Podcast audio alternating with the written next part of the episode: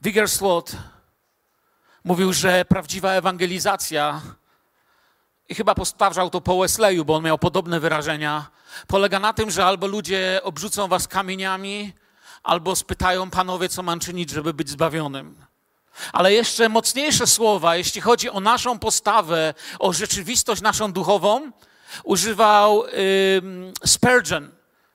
Niedawno czytałem i on użył fajnego takiego słowa, że jeżeli ktoś, kto mnie poznał, ma iść do piekła, to niech pójdzie do tego piekła po moim trupie. Ale nie ustąpię i nie przestanę służyć. Amen. To nie jest to, że się cieszę, dobrze mu tak pijak jeden. Nie. Pamiętajcie, Boże serce jest złamane i Golgota krzyczy głośno o tym, że Bóg tak umiłował świat, że dał. To, co dał, my mamy i możemy zanieść. Amen. Chwała Jezusowi. I, I, to jest piękne. Amen. O tak, to jest dobry, dobry objaw, jak chcemy uwielbiać Pana. Zbawienie to jest piękna rzecz. I wiecie, Jezus zadał takie pytanie: kto więc może być zbawiony? I to nie było bez sensu, nie będziemy z tego fragmentu dzisiaj czytać, do, dobrze go znacie. Jezus mówił, że łatwiej wielbłądowi przejść przez ucho igły, niż bogatemu wejść do Królestwa Bożego.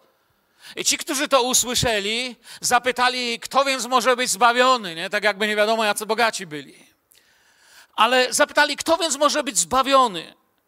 A Jezus odpowiedział: To, co niemożliwe u ludzi, możliwe jest u Boga. I kiedy przychodzi Ewangelia Łukasza tutaj w tym temacie, bo to z niej cytowałem teraz, to myśl, to w rozdziale 18 widzimy biednego ślepca. Biedny, nic nie ma i do tego niewidomy. W rozdziale 19 mamy naszego Zacheusza. Wcześniej to jest Bartymeusz, chociaż Łukasz nie pisze z imienia, że to Bartymeusz, ale wiemy od synoptyków, że to Bartymeusz. A potem mamy bogatego celnika, Zacheusza, który kiedyś głosiłem kazanie o Zacheuszu, słuchajcie, pomyliłem się, mówiąc Zachariasz. I całe kazanie o Zacheuszu powiedziałem używając słowa Zachariasz i nikt się nawet nie zajął w kościele. Na koniec mówili, słuchaj, to mówiłeś o Zacheuszu. Ja mówię, no, to posłuchaj sobie. Całe kazanie było Zachariasz używałem. Także teraz się pilnuję, żeby się nie pomylić. I, I ten bogaty celnik doświadcza również zbawienia. Jeden i drugi doświadcza zbawienia. Każdy z nich żył w pewnej rozpaczy. Jeden został poniżony i sprowadzony do poziomu ulicznego pyłu i o sobie nawet dobrze nie myślał, a drugi oszukiwał, kradł, postawił siebie w centrum swojego życia. Zresztą tak jak tamten, ale żadnemu z nich nie przyniosło to radości. I dzisiaj chciałbym skupić się na tym pierwszym, na tym niewidomym i wejść do tej biblijnej historii, którą wszyscy kochamy czytać. Ewangelia Łukasza 18, 35 do 43. To są te, to są te takie, jakbym powiedział, żelazne, obowiązkowe historie, przez które co jakiś czas przechodzimy, co jakiś czas budzą wiarę w naszym sercu i pokazują nam, że nie jesteśmy z tym wszystkim sami. Łukasz 18, 35, 43. A gdy on przybliżał się do Jericha, pewien ślepiec siedział przy drodze żebrząc. A gdy usłyszał, że tłum przechodzi, dowiadywał się, co się dzieje. Powiedzieli mu wtedy, że Jezus Nazareński przechodzi i zaczął wołać: Jezusie, synu Dawidowy, zmiłuj się nade mną. A ci, którzy szli na przedzie, gromili go, by milczał. On zaś coraz głośniej wołał: Synu Dawidowy, zmiłuj się nade mną. Wtedy Jezus przystanął i kazał przyprowadzić go do siebie, a gdy ten się zbliżył, zapytał go, mówiąc: Co chcesz, abym ci uczynił? A on odrzekł: Panie, abym przejrzał. A Jezus rzekł do niego: Przejrzyj, wiara twoja uzdrowiła cię. I zaraz odzyskał wzrok i szedł za nim, wielbiąc Boga, a cały lud ujrzawszy to oddał chwałę Bogu. Myślę, że każdy z naszych pastorów w Filadelfii chociaż raz już głosił z tego fragmentu Słowa Bożego. Gdzie jesteśmy, kiedy Łukasz zabiera nas i pokazuje nam to wydarzenie? Jezus jest w drodze do Jerozolimy, Czyli wiemy, że przybliża się do krzyża. Z każdym słowem mniej ludzi idzie za nim. Tu jeszcze ciągle są tłumy, ale wiemy, że im bliżej tego krzyża będzie, tym mniej ludzi będzie, im mocniejsze słowa powie, tym trudniej będzie. Tutaj jest bardzo popularny w tym miejscu. Pozostało do Jerozolimy jeszcze 29 kilometrów około i to bardzo, bardzo pod górę. Dochodzi do ostatniego swojego miasta w wędrówce z Galilei do Judei. Jak wiemy, Jericho to jedno z najstarszych miast na świecie. Niektórzy mówią, że najstarsze. Nasza historia ma miejsce w tym drugim Jerichu, jeżeli Was tutaj to geograficznie interesuje. To znaczy, nie jest to to samo Jericho, które zdobywał Jozue, bo jest to jakieś półtora kilometra dalej odbudowane obok tamtego. Czyli można rzec to samo miasto, ale delikatnie przesunięto, tak powiedziałbym lepiej. W tamtym czasie jest to już miejscowość wypoczynkowa, czyli takie Jericho zdrój, byśmy powiedzieli. Y, w tamtym czasie Hasmoneusze i Herod budują tam swoje pałace zimowe, odpoczywają. To w jednym właśnie z owych zimowych pałacy rozgrywa się dramat Jana Chrzciciela. Tam przyjeżdżają sobie zimować, odpoczywać, imprezować, upijać się ale również w tym miejscu pielgrzymi idący do Jerozolimy, właśnie w tym miejscu skręcali do Jerozolimy, pozostawiając po swojej lewej stronie pustynię i delikatnie mniej po lewej, bardziej z przodu może martwe. Kiedy czytałem tę historię, zadawałem sobie pytanie, dlaczego ta historia jest w Biblii i dlaczego Duch Święty chce, abyśmy się w nią wsłuchali. Myślę, że jest to dlatego, że wszyscy jakoś do tej historii pasujemy. Nie wszyscy może podobnie się zachowujemy, ale Bóg chce, byśmy zobaczyli coś bardzo ważnego. Wielu z nas na przykład myśli, czytając tą historię o, o ślepcu, o niewidomym, ślepiec nie brzmi może tak ładnie, ale brzmi mocniej. Wielu z nas myśli, że ma świetny wzrok. Ale kiedy Duch Święty nas dotyka, ta historia zaczyna nas uczyć, że my również czasami naprawdę źle widzimy. I nie chodzi tu już wtedy o okulary. Okoliczności pokazują potem w życiu, że pewnych rzeczy nie dostrzegaliśmy. Gdy słyszymy słowa ślepy żebrak, co w was jest, kiedy słyszysz ślepy żebrak? Jakiś dramat. Ale w tym miejscu jeszcze siebie nie widzimy. No, to ślepy żebrak. Nie, nie ja. Ale gdy te same słowa ubierzemy w troszeczkę, albo inaczej, to samo, tą samą rzeczywistość ubierzemy w troszeczkę inne słowa i na przykład użyję takich słów ciemność, samotność, beznadzieja, słuchy, że innym się udało, a mi się nie udaje, zagubienie, Bóg zaczyna pokazywać, że w tej historii jest coś dla nas, że mogę znaleźć tu coś dla siebie, i wtedy owy ślepiec staje się nam bliższy, staje się naszym bratem w niedoli. Bo mówimy, wiesz, może ja widzę na oczy. Tyle tylko, że mi się oczy do niczego nie przydają, bo nie widzę dalej niż do dziś. Nie widzę dalej niż do jutra. Nie widzę dla siebie nadziei. I słowo po raz kolejny Słowo Boże pokazuje nam Jezusa jako syna Dawida w tym miejscu. Co wiecie, myśmy się przyzwyczaili synu Dawida. Ale pamiętajcie, że jeżeli ktoś w tamtych czasach wołał Jezusa synu Dawida, to to był człowiek, którym coś Bożego się działo, zaczynał odkrywać Mesjasza. A Mesjasz był tym, którego Izajasz zapowiadał, i do tego potem wrócę, że to przy nim ślepy powie, że widzi. Biedny powie, że już wszystko ma. Śpiewamy nawet tą pieśń, prawda? Fragment słowa podkreśla przede wszystkim wiarę. Tu się powinniśmy w tym fragmencie dzisiaj nie tyle skupić na ślepocie, bo jeżeli skupicie się na ślepocie, to historia nie będzie dotyczyć większości z nas. Ale gdy skupimy się na wierze, którą w nasze życie wkłada Jezus, wtedy ta historia zacznie nas dotyczyć. Pokaże nam, że spotkanie z Bogiem jest ważne, ale jest ważne z wiarą, z wiarą tutaj Bartymeusza czy ślepca, jak wolicie, z wiarą Zachariasza, z wiarą wielu innych bohaterów biblijnych. Bez wiary Biblia mówi, nie można podobać się Bogu. Powiem tak, bez wiary nie tylko nie można podobać się Bogu, ale jest się również w kościele tylko i wyłącznie widzem. Bez wiary człowiek jest widzem liturgii. Z wiarą człowiek jest częścią duchowego przeżycia. Amen, Filadelfia. To jest coś, co doświadczamy. U niewidomego jest to ta wiara mesjańska. Wiecie, on nie miał Nowego Testamentu, że mu ktoś tam przeczytał i coś wiedział. Wszystko, co wiedział, to to, co dziś nazywamy Biblią Żydowską czy Starym Testamentem, to jest to, co on znał i prawdopodobnie coś tam gdzieś tam słyszał, bo w tej kulturze nie sposób było nie usłyszeć. Ale tylko również Łukasz mówi coś jeszcze, co się w nim dzieje. Nie tylko rozpoznaje w synu Dawida, tego Mesjasza, swoją nadzieję, ale kiedy Jezus go uzdrawia, Łukasz mówi o chwale oddanej Jezusowi, zarówno przez uzdrowionego, jak i tłum. Zwróćcie uwagę, dla Łukasza to było ważne. W innych Ewangeliach synoptycznych, wiecie, synoptycy, czyli te Ewangelie, które bardzo się pokrywają, mamy trzy takie Ewangelie synoptyczne, Mateusza, Marka i właśnie Łukasz, którego dzisiaj korzystamy. I mamy tą taką Ewangelię, taką wyjątkową, wiecie, dla mnie, dla mnie ona, ona ma przepiękną taką moc duchową, chociaż tamte też mają, to jest Jan.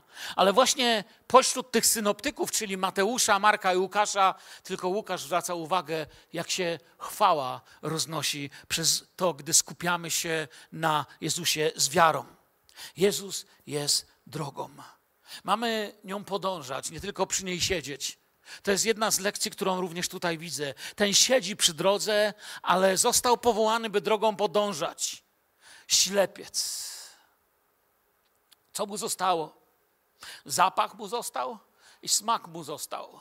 I zna zapach ludzi, którzy go mijają. Bogaci pachną perfumami, kapłani kadzidłem ze świątyni, biedni własnym potem i robotą. Ślepiec znał zapachy i smak pyłu przy drodze. Mógłby o tym ze szczegółami opowiadać i nawet podyktować książkę. Nasze powołanie jednak. Bóg chce nam coś pokazać. To nie studium drogi z miejsca ślepca, to oglądanie Boga z pozycji ucznia, to poznawanie drogi z pozycji ucznia, drogi, którą jest Jezus. Jericho. Nieraz w Biblii jest miejscem Bożej lekcji dla naszych słabości i niewiary. Było w czasach Jozuego, jak mówię, półtora kilometra od zamieszkanych w czasach Jezusa miejsc. Wtedy runęły widzialne mury. Teraz mur również stoi, ale niewidzialny, głęboko w sercach ludzkich, w sercu ślepego człowieka, oddzielał człowieka od radości i tego, po co go Bóg stworzył, od sensu. Jericho ciągle ukazuje, okazuje się twierdzą, na którą człowiek nie ma sposobu.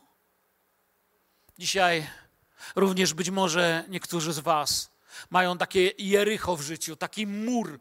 Gdyby nie ten mur, byłbym kimś innym. Gdyby nie ten mur, doszedłbym dalej. Gdyby nie ten mur, mógłbym planować. Gdyby nie ten mur, to wszystko byłoby inaczej. Wierzę, że dzisiaj Duch Święty chce nam powiedzieć, że możemy być naprzeciw muru w Jerychu, lub w Chrystusie. Z całą odpowiedzialnością tu mówię. Ślepiec. Ślepiec jest dziś nauczycielem. Ślepiec, nie król, nieważna postać, nikt, o kim moglibyśmy powiedzieć, no to jest ktoś, o takich to się pisze. Nikt, nikt oprócz Ducha Świętego nie zwracał uwagi na tego człowieka. To czyni go niezwykłą postacią. Nie jest kimś, o kim możemy powiedzieć, że no wiadomo, i tak wszyscy wiedzieli, jaki jest ważny, jak bardzo trzeba, żebyś coś zmieniło. Nikt nie zwracał uwagi, on żebrał. Był nikim, mieszkał w mieście bez perspektyw, człowiek bez perspektyw, w mieście bez perspektyw. Do tego często przypominano temu miasto, że jest przeklęte i przeklęty, kto je odbuduje i tak dalej. Gdy pierwszy raz wołamy do Jezusa, wszyscy jesteśmy ślepi. Gdy pierwszy raz Bóg przychodzi w nasze życie, wszyscy jesteśmy nadzy. Gdy pierwszy raz się do Niego odzywamy, wszyscy jesteśmy ślepi. Gdy On się nas dotyka, wszyscy odzyskujemy wzrok. Gdy za Nim wyruszamy, wszyscy znamy drogę. Jezus wprowadza wielką zmianę w naszym życiu i siedział przy drodze Inni nią szli, a jego codzienność to siedzenie, ciemność taka sama, jakby innym na tej drodze udało się bardziej. Oni chociaż dokądś szli. Może nie widział, że niosą chromego pod świątynię. Może nie widział, że prowadzą innych ślepców, nie wiem. Ale on siedział i innym udawało się bardziej z jego perspektywy. To trochę czasem tak, jak człowiek pełny depresji, rozczarowania życiem i bólu przegląda Facebooka, nie? I tam się wszystkim udało. Na Facebooku wszyscy mają cudowne życie. Ty, jeden biedaku, idziesz do roboty, przeglądasz Facebooka czy Instagrama, oni wszyscy na Hawajach, na Kanarach, albo przynajmniej w koło brzegu Gdyni albo Jastarni. Albo chociaż w górach. Wszyscy mają w czasy, kupują nowe auto, sprzedają y, coś, y, żyją, a, a, ja, no ja jutro mam drugą zmianę. No co mam napisać? Przecież wiadomo, nie? Za, za miesiąc ty piszesz, że jedziesz na wycieczkę i ten, komu zazdrościłeś, siedzi w domu, fajnie mu. Także kiedy do mnie na przykład moja siostra wysyła z Leszkiem zdjęcia mi posłali, że byli, ja im odpisałem, zazdroszczę. Arkowi też tak napisałem, zazdroszczę. Arkowi nawet napisałem, wolno zazdrościć, że nie pozwolił, to przestałem. Innym jest lepiej, a mi źle, prawda? Takie tam jest to odczucie. I do miejsca rozpaczy dochodzi teraz wiadomość. Jezus, syn Dawida, jest w pobliżu. Niewiadomy, nieznany nikomu człowiek z niewiadomym losem, niewidomy dowiaduje się, że Jezus Nazarejczyk będzie tędy przechodził. On nikogo nie obchodzi, ale się dowiaduje. W tym czasie Pan Jezus był znany, jak już powiedziałem, i usłyszał o tym i uwierzył, uwierzył w to. Wiecie, to nie jest tak, że wiesz, potrzebna ci wiara niewidomego, a w co niewidomy uwierzył? Niewidomy uwierzył we wszystko, masz tu 20 punktów, które uwierzył. Nie. To, to tak nie rośnie. On uwierzył najpierw, że ten, o którym słyszał, będzie tędy przechodził. Że da się jakoś do niego dostać. Poczuł, że, że to mogłaby być szansa. Siedział w Jerychu, jak powiedziałem. Nie mógł korzystać z nóg, bo przecież nogi są po to, żeby chodzić, ale on z nich nie mógł korzystać nie dlatego, że, że, że, że, że te nogi nie działały. Właściwie bym powiedział, jeszcze inaczej powinien zbudować to zdanie. Mógł korzystać z nóg, ale mało się przydawały, bo nie widział, dokąd idzie. Żeby iść, trzeba wiedzieć, dokąd się idzie. Inaczej nogi prowadzą donikąd. Coś słychać. Ale zbliża się jakiś tłum. Nikt go nie zachęcał do myślenia o Jezusie. I chcę ci powiedzieć, cały świat nie będzie cię zachęcał, żebyś położył swoją ufność w Panu. Jeśli włączysz telewizję i posłuchasz, co nadaje ten świat, to jeśli nawet powiedzą o Bogu, to w czasie przeszłym, o czymś, co było, minęło, raczej Bóg jest w sensie archeologicznym potrzebny może temu światu. Ale nikt nie zachęcał go do myślenia o Jezusie w takim perfektum, w jakim Jezus działa, w czasie, którym dziś, tutaj, teraz, na zawsze Pan może dotknąć. Słyszał tylko, co mówią inni dotknięci. Wielu go raczej zniechęcało do wołania za Bogiem. To czytaliśmy. Jezus znalazł się w zasięgu jego ciemnego życia. W zasięgu tej ciemności znalazła się ta światłość, która była światłością świata. Jezus chce, by tacy ludzie usłyszeli i zawołali, chce, by do Niego przyszli, a świat ucisza. Sam nasz Pan tego nas uczył. Przyjdźcie do mnie wszyscy. I myślę, że nie trzeba mocnego, dużego słownika, żeby wiedzieć, że wszyscy znaczy co? Wszyscy. Zobaczcie, jak wszyscy wiemy, nie? Wszyscy znaczy wszyscy. Jezus mówi: przyprowadźcie go do mnie. Sobie myślę, co, co, co ten gościu czuł, jak, jak szedł do Jezusa, nie widząc postaci, ale czując, że dziś tutaj na tym miejscu coś się dzieje, to On. Nic o Tobie nie wiem, nawet nie wiem, jak wyglądasz. Znam Cię tylko ze słyszenia, można by zacytować Hioba, który w swojej księdze wyraża tą, tą radość, uwielbiając, że znałem Cię tylko ze słyszenia, ale teraz moje oczy ujrzały Ciebie. On go zna ze słyszenia. Poszedł za jego głosem, usłyszał ciemności i poszedł. On widział więcej niż ci, którym wydawało się, że widzą. I tak jest zawsze ze Słowem Bożym. Najpierw słowo słyszymy, a przez słuchanie przychodzi co? Wiara. I dlatego potem oglądamy. Błogosławieństwo polega na głoszeniu i posłuszeństwie bez widzenia. Tak jakoś Bóg wymyślił to ze słowem. Widzenie przychodzi potem. Najpierw słyszymy, musimy usłyszeć, żeby oglądać. Nie poddał się zagłuszającym go głosom, posłuchał słowa Bożego. Tłum. Tłum zawsze bardziej przeszkadzał niż pomagał w relacji z Panem. Jedyny tłum, jaki naprawdę pomaga, to jest tłum, który jest jednego ducha i jednego serca, czyli tłum w Duchu Świętym. I wtedy pomaga. Bo jeżeli wszyscy naraz zaczniemy narzekać, bo każdy z Was mógłby wstać i wymienić 10 rzeczy, których mu się nie podobają. I wyobraźcie sobie, że wszyscy wstaniemy i każdy z nas zacznie głośno w tym samym czasie wymieniać 10 rzeczy, które nam się nie podobają. Czy można się z kimś wtedy na środku pomodlić? Ale kiedy wszyscy staniemy i w jednym duchu oddajemy mu chwałę, cześć, uwielbienie i śpiewamy pieśni, można się pomodlić? Można się modlić i dzieją się piękne rzeczy, a potem mamy świadectwa, które przynosicie o tym, jak Bóg wspaniale działa. Więc tłum zawsze bardziej przeszkadzał niż pomagał w relacji z Panem, chyba że właśnie był to tłum uwielbiający Boga, co potem się stanie. Uciszali go jak jakiegoś demona tego niewidomego. Tłum denerwuje się tym, tym, tym swoim hałasem, a ten się tu jeszcze, że tak powiem, drze. Lecz Jezus go usłyszał. Oto wielka lekcja pokory dla naszych czasów od niewidomego żebraka. Wiecie, jak często musimy stać się żebrakami, by nam nasze ego w centrum, by nam nasza ta fałszywie pojęta godność i pozycja nie przeszkadzały w słuchaniu Boga. Chcę Wam powiedzieć, nie wiem, ilu widzieliście w życiu biednych, żebraków, ale za każdym żebractwem stoi jakieś związanie.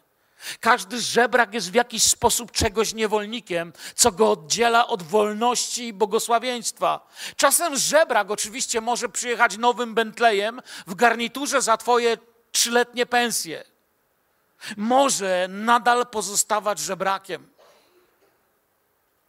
Miałem przyjaciela, którego pracodawca strzelił sobie z pistoletu prosto w usta w własnym odrzutowcu pozostawiając na kontach prawie 50 milionów dolarów. Wcześniej przez prawnika wydziedziczył swoją rodzinę. Pieniądze musiało przejąć państwo i poszły na jakieś tam cele dobroczynne. Człowiek, który zdawałoby się, że nie musiał pytać o ceny. Mówił pilotom, gdzie mają lecieć i mógł dziś pójść tam, gdzie chce, zrobić co chce. Miał już wszystko, ale zdecydował kupić wielki pistolet, który rozniósł jego głowę na kawałki w kabinie samolotu. Osobiście ten człowiek, pilot tego milionera, który popełnił samobójstwo, był u nas w kościele, jeszcze jak byłem w hełmie, dzielił się świadectwem i mówił: Tak wiele można mieć i nadal mieć puste serce, jak puste kieszenie. Jest jeszcze gorsze. On zobaczył w Jezusie jako niewidomy to, co wielu widzących jeszcze nie dostrzegło wzywa Jezusa. Pamiętamy, co znaczy imię Jezus, bo on woła do Jezusa, synu Dawida, wzywa Jezusa, tego e, te, naszego Pana. I pamiętamy, że imię Jezus, Jeszua, znaczy Bóg zbawia.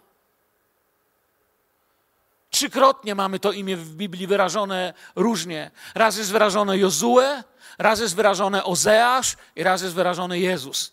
Jest to to samo imię, Bóg zbawia.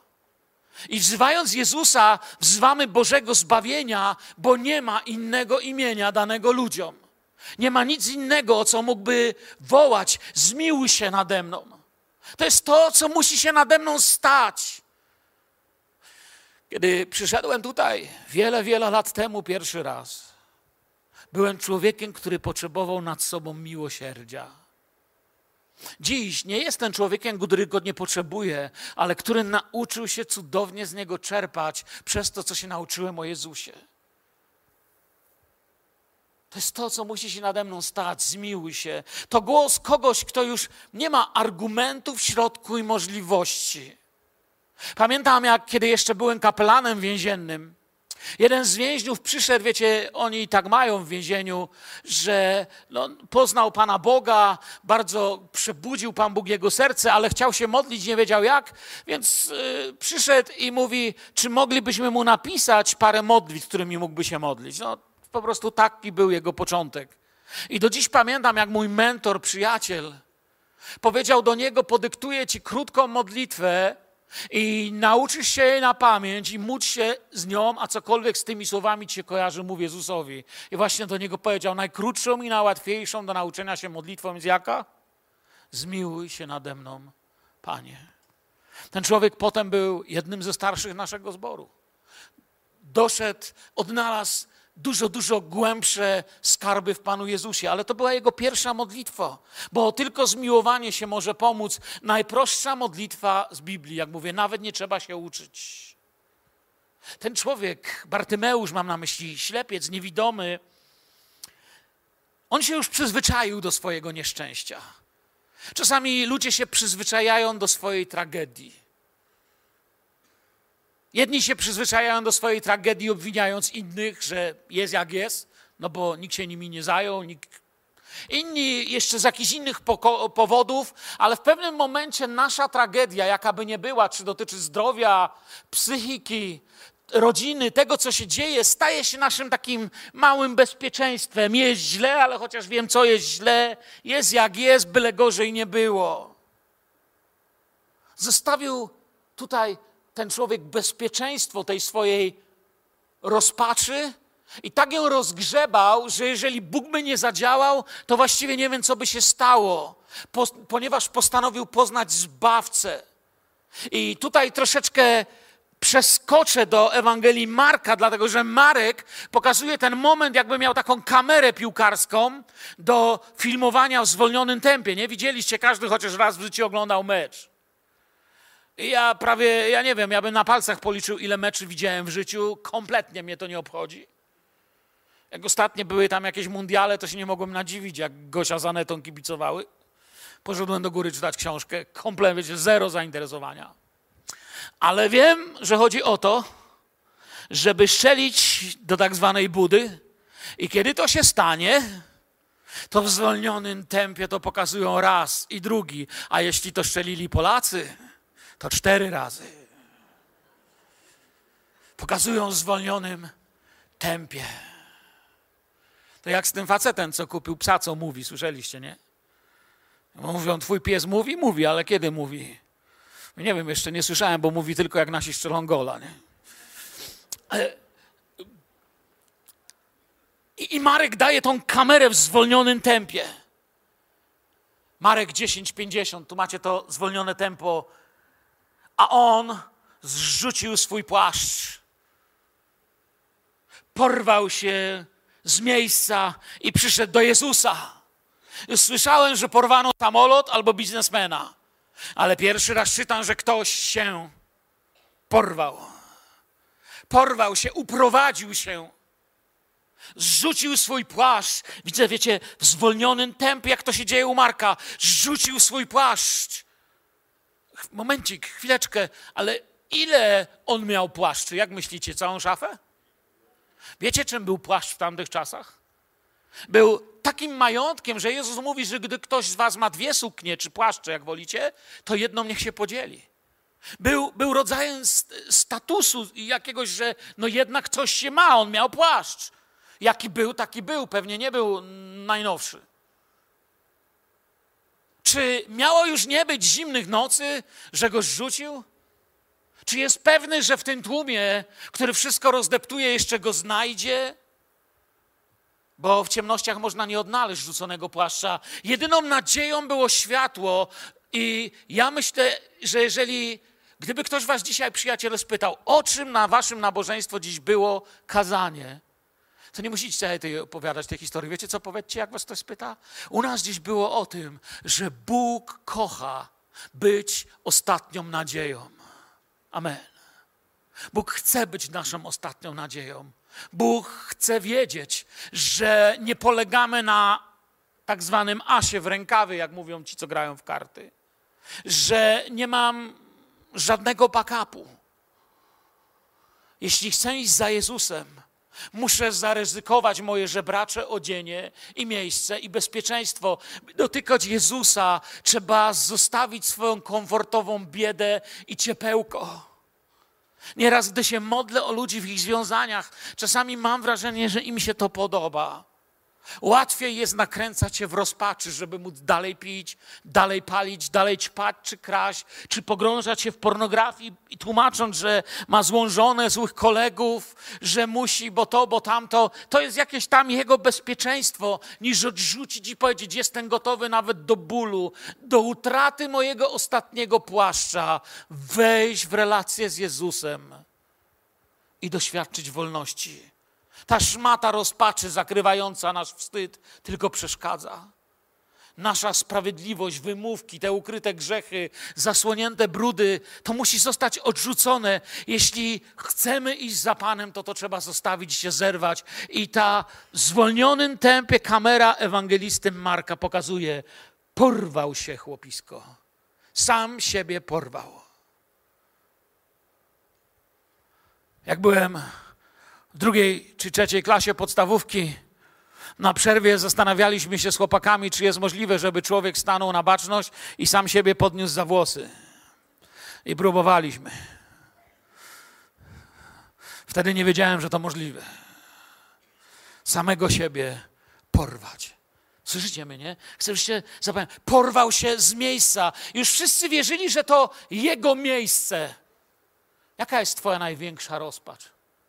Zauważyłeś, że Twój największy problem życia stał się czymś, gdzie cały świat już uwierzył, że tak właśnie będzie, że to jest Twoje miejsce. Ilu słyszałem chorych, ilu słyszałem alkoholików i kryminalistów, którzy mi mówili, że świat już uwierzył, że on taki jest. On jest nie do resocjalizacji, on jest nie do przemiany.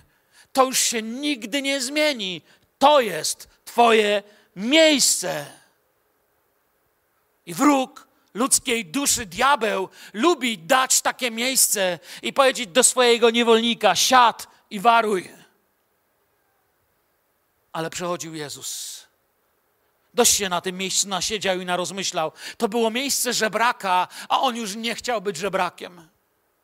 On już nie chciał być kimś, kto ma tylko te słowa żebractwa. A przecież musiał, bo człowiek musi jeść. Ten zryw mógł go ośmieszyć i upokorzyć jeszcze bardziej i przyszedł do Jezusa. Co za słowa, co za piękne słowa. Odrzucił marne zabezpieczenie, porwał sam siebie, jakby zastosował porwanie wobec ciała, rzeczywistości i poszedł. Poszedł nie na inne miejsce żebrania, nie zmienił tragicznej historii, ale zmienił całą historię. Bo czy cała przygoda życia chodzi o to, w którym miejscu będę narzekał? Nie poszedł po, do Heroda po poradę, że tam by go nie przyjęli. Nie poszedł z przeprosinami do oburzonego tłumu, poszedł do Jezusa i wszystko musiało się zmienić. Wszystko musi się zmienić. Ale czego tak naprawdę chcemy? Jezus zadaje to przedziwne pytanie: Co chcesz, abym ci uczynił? Rozprawy teologiczne na ten temat napisano. Tysiące czytających Biblię zastanawiało się nad głębią tego pytania i za każdym razem odkrywamy piękno Bożego serca, bliżej Jezusa, ale to już nie jest ogólna prośba. Im bliżej Jezusa prośby są, tym mniej ogólne, a stają się bardziej szczegółowe. Czego chcesz? Odpowie dwoma greckimi słowami. U nas to są trzy po polsku, ale w Grece to są dwa. Żebym znów przejrzał. My musieliśmy dodać słowo znów, bo nie mamy takiego innego. Ale w Grece były dwa słowa. Ważne jest to znów. On kiedyś widział, żebym znów przejrzał, żebym znów widział. I odpowiedź ma odsłonić to, czy już wiemy, po co przyszedł Jezus. Czy też ciągle mamy własne recepty na swoje problemy? Czy sobie ciągle wyobrażamy, jak to się stanie i w to wierzymy? Wylał przed Panem swoje serce, swój prawdziwy problem. Nie było nim żebractwo. Jego problemem nie było to, że chłopu się podobało żebranie. Był nim niski stan społeczny? Też nie. Cokolwiek, pamiętajcie, każdy żebrak, za każdym żebractwem stoi jakiś niewidzialny łańcuch. Bo człowiek niestworzony został przez Boga do żebrania. Gdy widzicie człowieka, który żebra, jeżeli duchowe oczy się nam otworzą, jakiś łańcuch na nim jest. Nie zobaczycie bezdomnego i żebraka, na którym nie ma łańcucha, bo kiedy ten łańcuch spada, człowiek nie chce być bezdomny, nie chce być żebrakiem, nie chce być ofiarą. Człowiek został powołany przez Boga do życia. Nie prosił o pieniądze, stanowisko, lepsze miejsce do zebrania, do, do żebrania, przepraszam. Nazwał problem po imieniu. Panie, abym znowu przejrzał. Kiedy człowiek przyznaje się do ślepoty, Bóg daje światło. Bóg pokazał nam w swoim słowie, że gdy mówimy, że widzimy, to nie jest dla nas dobrze, bo On chce naprawdę pokazać. Do problemu trzeba się przyznać, by Bóg nas mógł uzdrowić. Nawet świat to w wypadku alkoholika, narkomana, każdego związania trzeba najpierw powiedzieć: Jestem tym, czym jestem. Nigdy nie da się pokutować, nie nazywając swojego grzechu po imieniu, bo jak go inaczej wyznać. Najpierw wołał, potem poszedł do Jezusa, a to doprowadza do nowego miejsca w naszym życiu. Zobaczył dalej niż sobie wyobrażał. I poszedł za Jezusem. Teraz nie wołał o pomoc, ale zobaczcie, co się dzieje. Nadal woła. Ta historia kończy się krzykiem, ale jest to już krzyk radości, krzyk uwielbienia, chwały. Ludzie to widzieli. Ślepy stał się świadectwem i przyniósł chwałę Bogu. Boże światło oświeca biedaka, nędzarza i zaczyna widzieć. Ale kiedy człowiek nie chce stać się biedakiem i nędzarzem, wiecie co się dzieje? Powiem tak, Boże światło oświeciło Bartymeusza i oślepiło religijnego szawła. To jest ważne. I rzekł Jezus, przyszedłem na ten świat, na sąd, aby ci, którzy nie widzą, widzieli, a ci, którzy widzą, stali się ślepymi. Pokorne patrzenie na Jezusa daje nam właściwy duchowy wzrok. Pan powiedział: przejrzyj. Ciekawe jest, właściwie powtórzył jego prośbę tylko innym tonem. Co chcesz? Przejrzeć. Przejrzyj. Co chcesz? Nie palić. Nie pal. Co chcesz? Nie chcesz zdradzać żony pornografią. Nie zdradzaj żony pornografią. Co chcesz? Nie chcę plotkować. Nie plotkuj. Bóg powtórzy Twoją prośbę powtórzy to, co jest Twoim łańcuchem. Gdy, jeśli nie dzisiaj, tutaj na środku, gdy będziemy się modlić, to może w domu. Może w środku nocy Pan powie, że się wykonało. Gdy nasze marzenia pokrywają się z Bożym Słowem, stają się rozkazem dla ciemności. Dlatego musimy mieć Boże marzenia. Usłyszeliście mnie? Chcę, byście mnie usłyszeli, przyjaciele, kochani zborownicy. Jeśli nasze marzenia jeśli nasze marzenia pokrywają się z Bożym Słowem, stają się rozkazem dla wszelkiej przeszkody i ciemności. Powiedział też: Twoja wiara cię ocaliła. Bo Jezus nie był tylko uzdrowicielem, Jezus był zbawicielem. Ten człowiek doświadczył zbawienia. Jezus wypowiada to słowo w perfektum, gdybyśmy w Grece patrzyli. Czyli to się nie tyle stało, było, minęło, chłop nie widział, teraz widzi. Ale to słowo się stało i trwa w swoim skutku. On poszedł dalej i widział na następny dzień i następny, i następny i widział więcej niż na własne oczy. Jest nie tylko widzącym, ale jest wierzącym i zbawionym. Najpierw stał się wierzącym, potem widzącym, a teraz trwa w zbawieniu, tak bym powiedział. Wtedy wypełnia się w naszym życiu Jego słowo. Izajasz 42, 16 prorocze mesjańskie słowo i poprowadzę ślepych drogą, której nie znają. Ścieżkami im nieznanymi ich powiodę, ciemność przed nimi obrócę w jasność, a miejsca nierówne w równinę. Oto rzeczy, których dokonam i nie zaniedbam ich. Uzdrowiony poszedł za Jezusem, bo dokąd miał iść. Gdy Bóg zmienia nasze życie, to nie czyni tego na chwilę. Za chwilę będę chciał wezwać wezną modlitwy, powoli zbliżając się do końca. Nastrój dzisiaj swoje serce.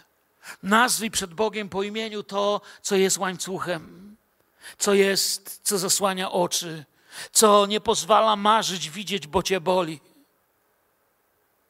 Ten cud nie był miejscem przedstawienia, ale był miejscem powołania.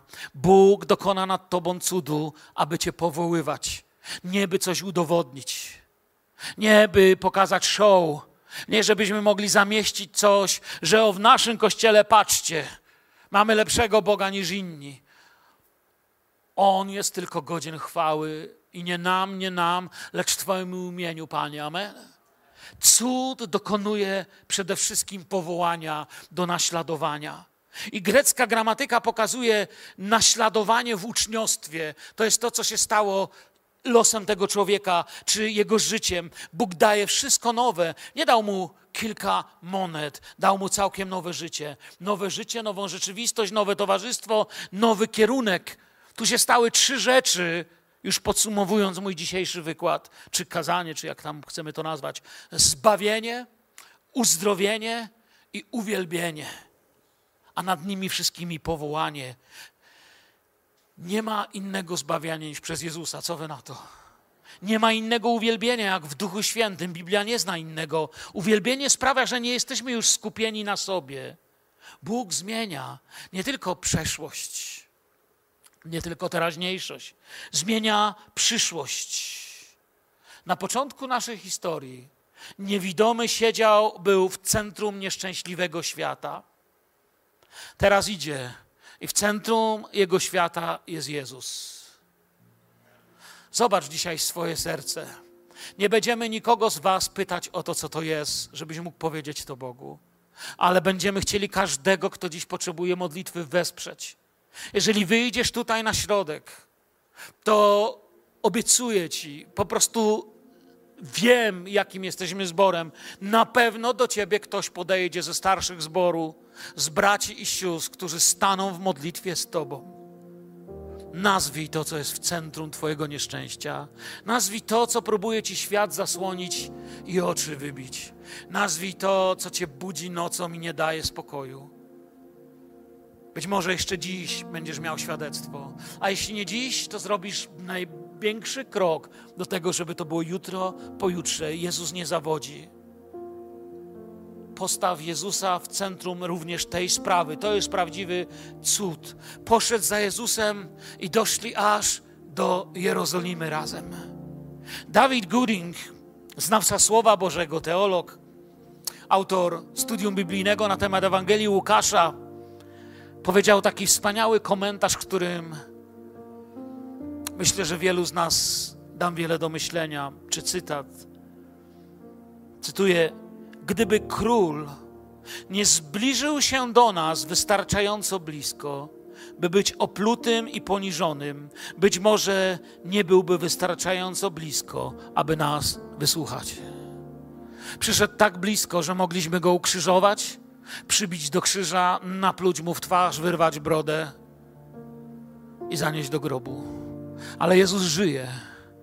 Jezus zmartwychwstał. Krzyż jest pusty, grób jest pusty. I powiedział: Nie zostawię was sierotami. Oto jestem przy was aż do skończenia świata. A potem dał nam takie słowa, które mówią, że On jest z nami aż do skończenia świata, a po skończeniu świata my na zawsze z Nim będziemy. On jest dzisiaj tu obecny. Nie musisz nic mówić. Może niesiesz na sercu straszny łańcuch. Łańcuch Twojej niemożliwości, Twojej tragedii, a może czyjejś, bo ten ktoś jest tak związany, że nawet, nawet już nie może się modlić. Bóg wie. Tyle okazji przeszło obok. Tym razem niewidomy postanawia porwać sam siebie. Czy możesz mieć taką odrobinkę wiary, żeby wstać ze swojego miejsca i w tym pierwszym dniu z reszty Twojego życia powiedzieć: Będę się modlił o to, w co powoli zacząłem wątpić. Skoro można mieć dostęp do Jezusa, to czemu miałbyś nie uwierzyć? że dziś będziesz go miał. Powstańmy, aby uwielbiać naszego Pana. I kiedy grupa rozpocznie kolejną pieśń modlitwy, którą będziemy się wszyscy modlić, każdego z Was, kto potrzebuje dziś wsparcia w modlitwie, pamiętaj, Bogu nie trzeba opowiadać niczego ze szczegółami. To, co jest problemem, to, co jest w centrum, kogo wyznajemy Panem nad tym wszystkim. Nie Boża niewiedza, ale nasza upartość jest problemem. To jest to, z czym musimy sobie poradzić. Zapraszam każdego z Was, kto chce, aby się o Niego modlili, tutaj na środek w czasie tej pieśni. Nie bój się, nie patrz na innych. To jest dzień, w którym chcą się o Ciebie pomodlić. Czy to coś złego? Chodź do nas na środek.